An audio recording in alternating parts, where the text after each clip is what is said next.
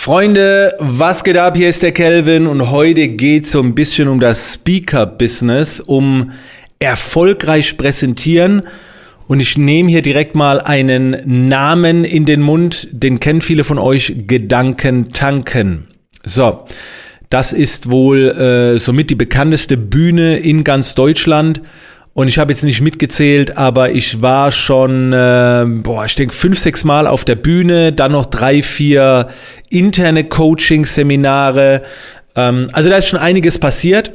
Und ich möchte euch jetzt mal ein paar Tipps geben, wenn ihr ich will jetzt sagen, auf diesem Level präsentieren wollt, aber für solche oder auf solchen Bühnen stehen möchtet, was ihr da tun könnt.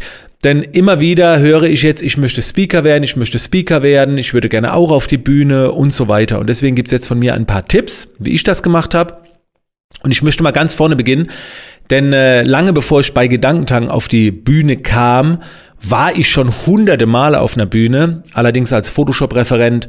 Ich war auf verschiedenen Veranstaltungen, habe da halt ein bisschen Photoshop gezeigt. Das hat jetzt nicht so viel mit Speaking zu tun, es hat mir einfach nur Büh Bühnenerfahrung gegeben. Also ich beziehe mich jetzt wirklich auf das klassische Speaking, dass du von äh, vielleicht auch von äh, Firmen gebucht wirst, von Veranstaltern gebucht wirst und dann hältst du einen Vortrag, einen Impulsvortrag und danach hast du Follower mehr oder mehr auf dem Kontostand oder wie auch immer. Also eher dieses Speaker-Business.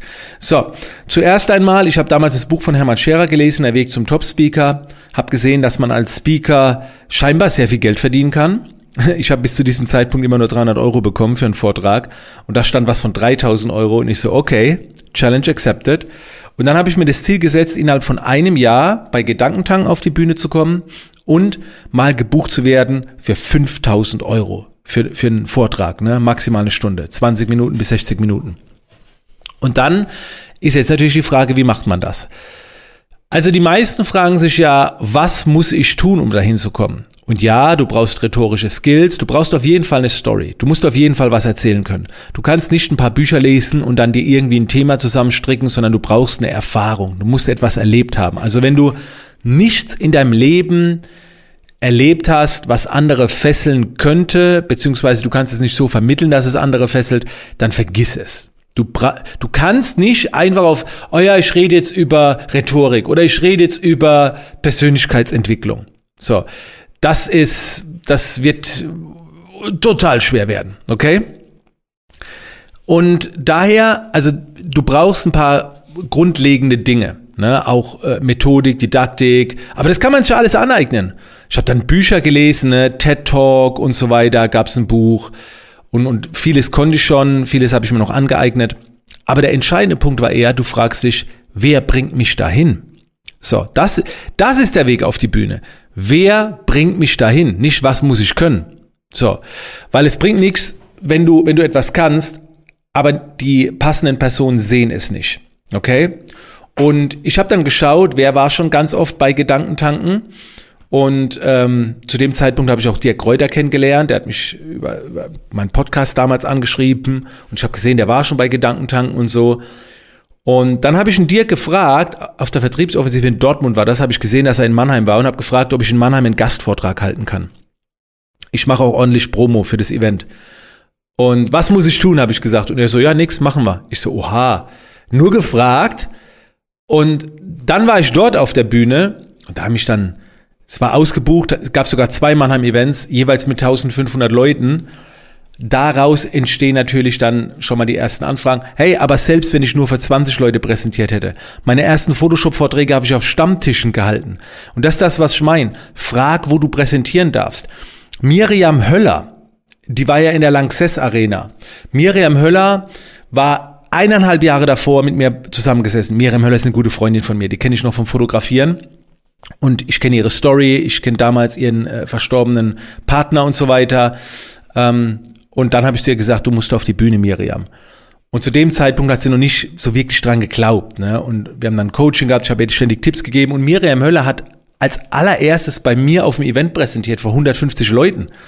Das war im Prinzip fast der ähnliche Vortrag, Elemente da drin, wo später Lanxess Arena mit 15.000 Menschen und die war sich nicht zu schade. Hab sie nicht bezahlt der die Chance genutzt, so, ne? Und, und das ist das, was ich meine. Du musst Bühne suchen, selbst wenn es eine kleine Bühne ist. Aber frag dich, wer hat die Bühne? Ich war dann bei Dirk. Dirk hat, hat mich dann Christian Bischof empfohlen. Da war ich bei Christian Bischof auf der Bühne, bei die Kunst dein Ding zu machen. Und dann war ich schon bei Gedankentanken, weil mich da auch Dirk empfohlen hat. Und dann ging es ganz schnell. So. Und natürlich, wenn diese Personen, also die hören auf einen Ratschlag, aber die prüfen dann natürlich auch, versteht diese Person ihr Handwerk? Und jetzt kommt der nächste Punkt. Du brauchst Beweise im Internet. Wenn, wenn dich jemand empfiehlt, so, hey, ich möchte da einen Speaker empfehlen, und von diesem Speaker findest du nichts, du glaubst du nicht, dass ein Veranstalter irgendwie in, in, in ein Event besucht oder bei dir vorbeikommt und dir Fragen stellt, der will was im, auf YouTube sehen, gibt's Vorträge, wo kann ich mich überzeugen, dass diese Person es drauf hat? Und dann brauchst du Material, Videomaterial. Hast du das? So. Das musst du auch aufbauen. Und das kannst du aufbauen, indem du Gratis-Vorträge hältst. Ja, dann filmst halt beim Stammtisch. Sieht man halt nur dich und dann sieht man nicht, dass da nur 15 Leute drin sitzen. Aber selbst wenn, ist es auch egal. Es geht ja um deine Performance. Okay, aber die Leute wollen dann etwas sehen. Und gerade in der heutigen Zeit ist es nicht schwer, Bühne zu bekommen. Online. Du kannst ja auch Online-Bühne schaffen. Damit meine ich nicht eine Podcast-Folge, sondern vielleicht mal beim Kongress oder, oder ein Gratis-Keynote halten. Und wenn am Ende nur 10 Leute dabei sind, völlig egal. Aber du musst abliefern, abliefern, abliefern. Alles aufzeichnen, festhalten, damit du es dann jemand schicken kannst. Und so funktioniert das. So funktioniert das. Also frage dich nicht nur, was du zu tun hast, sondern auch, wen du überzeugen musst, bei wem du auftreten musst. Du brauchst Videomaterial, habe ich dir gesagt, und natürlich brauchst du auch die Grundlagenausbildungen. Ne, die bietet ja auch Gedankentanken an. Ne, die haben ja so eine Ausbildung, wo man sich das alles aneignen kann. Aber am wichtigsten ist es, du brauchst die Kontakte. Also so war das, so war mein Weg. Und so war auch mein Weg damals in die Photoshop-Bühne. Leute, ihr glaubt nicht, auf wie viel Stammtischen ich aufgetreten bin, wo mich irgendwelche 60-jährigen Blümchenfotografen komisch angeguckt haben, als ich da Gesichter verzerrt habe. Weiß ich, ich habe einen Stammtischveranstalter angeschrieben, da waren immer jeden ersten Mittwoch im Monat irgendwie 20 Leute da, 20 Fotografen, die sich schon seit 15 Jahren treffen. Und da habe ich gefragt, Nochmal kann ich eine halbe Stunde vorher kommen, ich zeige ein bisschen was zu Photoshop. Wer Bock hat, soll kommen. Am Anfang waren vier Leute, sind ein bisschen früher gekommen. Später waren es acht, dann waren es 15 und wo die Reise hinging, brauche ich nicht sagen. Bis ich dann in Vegas war, vor Las Vegas vor 3000 Leuten auf der Bühne. So. Aber es fängt halt klein an. Aber ich habe immer Bühne gesucht. Ich war mir auch nie zu schade, für wenig Menschen zu präsentieren. Wenn ich manchmal heute höre, nee, also ich mache doch keinen Livestream vor drei Leuten. Oh, drei Leute, das ist doch nicht... Ja, Super. Dann brauchst du auch gar nicht an die große Bühne denken. So, das waren meine Gedanken heute dazu. Ich wünsche dir viel Spaß. Äh, betrachte das gerne mal als, ein, als, ein, als eine Möglichkeit, wenn du eine Story hast. Und denke mal dran, man kann sich alles aneignen. In diesem Sinne, danke, dass du mit dabei warst und ich hoffe, wir hören uns bei der nächsten Podcast-Folge wieder. Abonnieren nicht vergessen.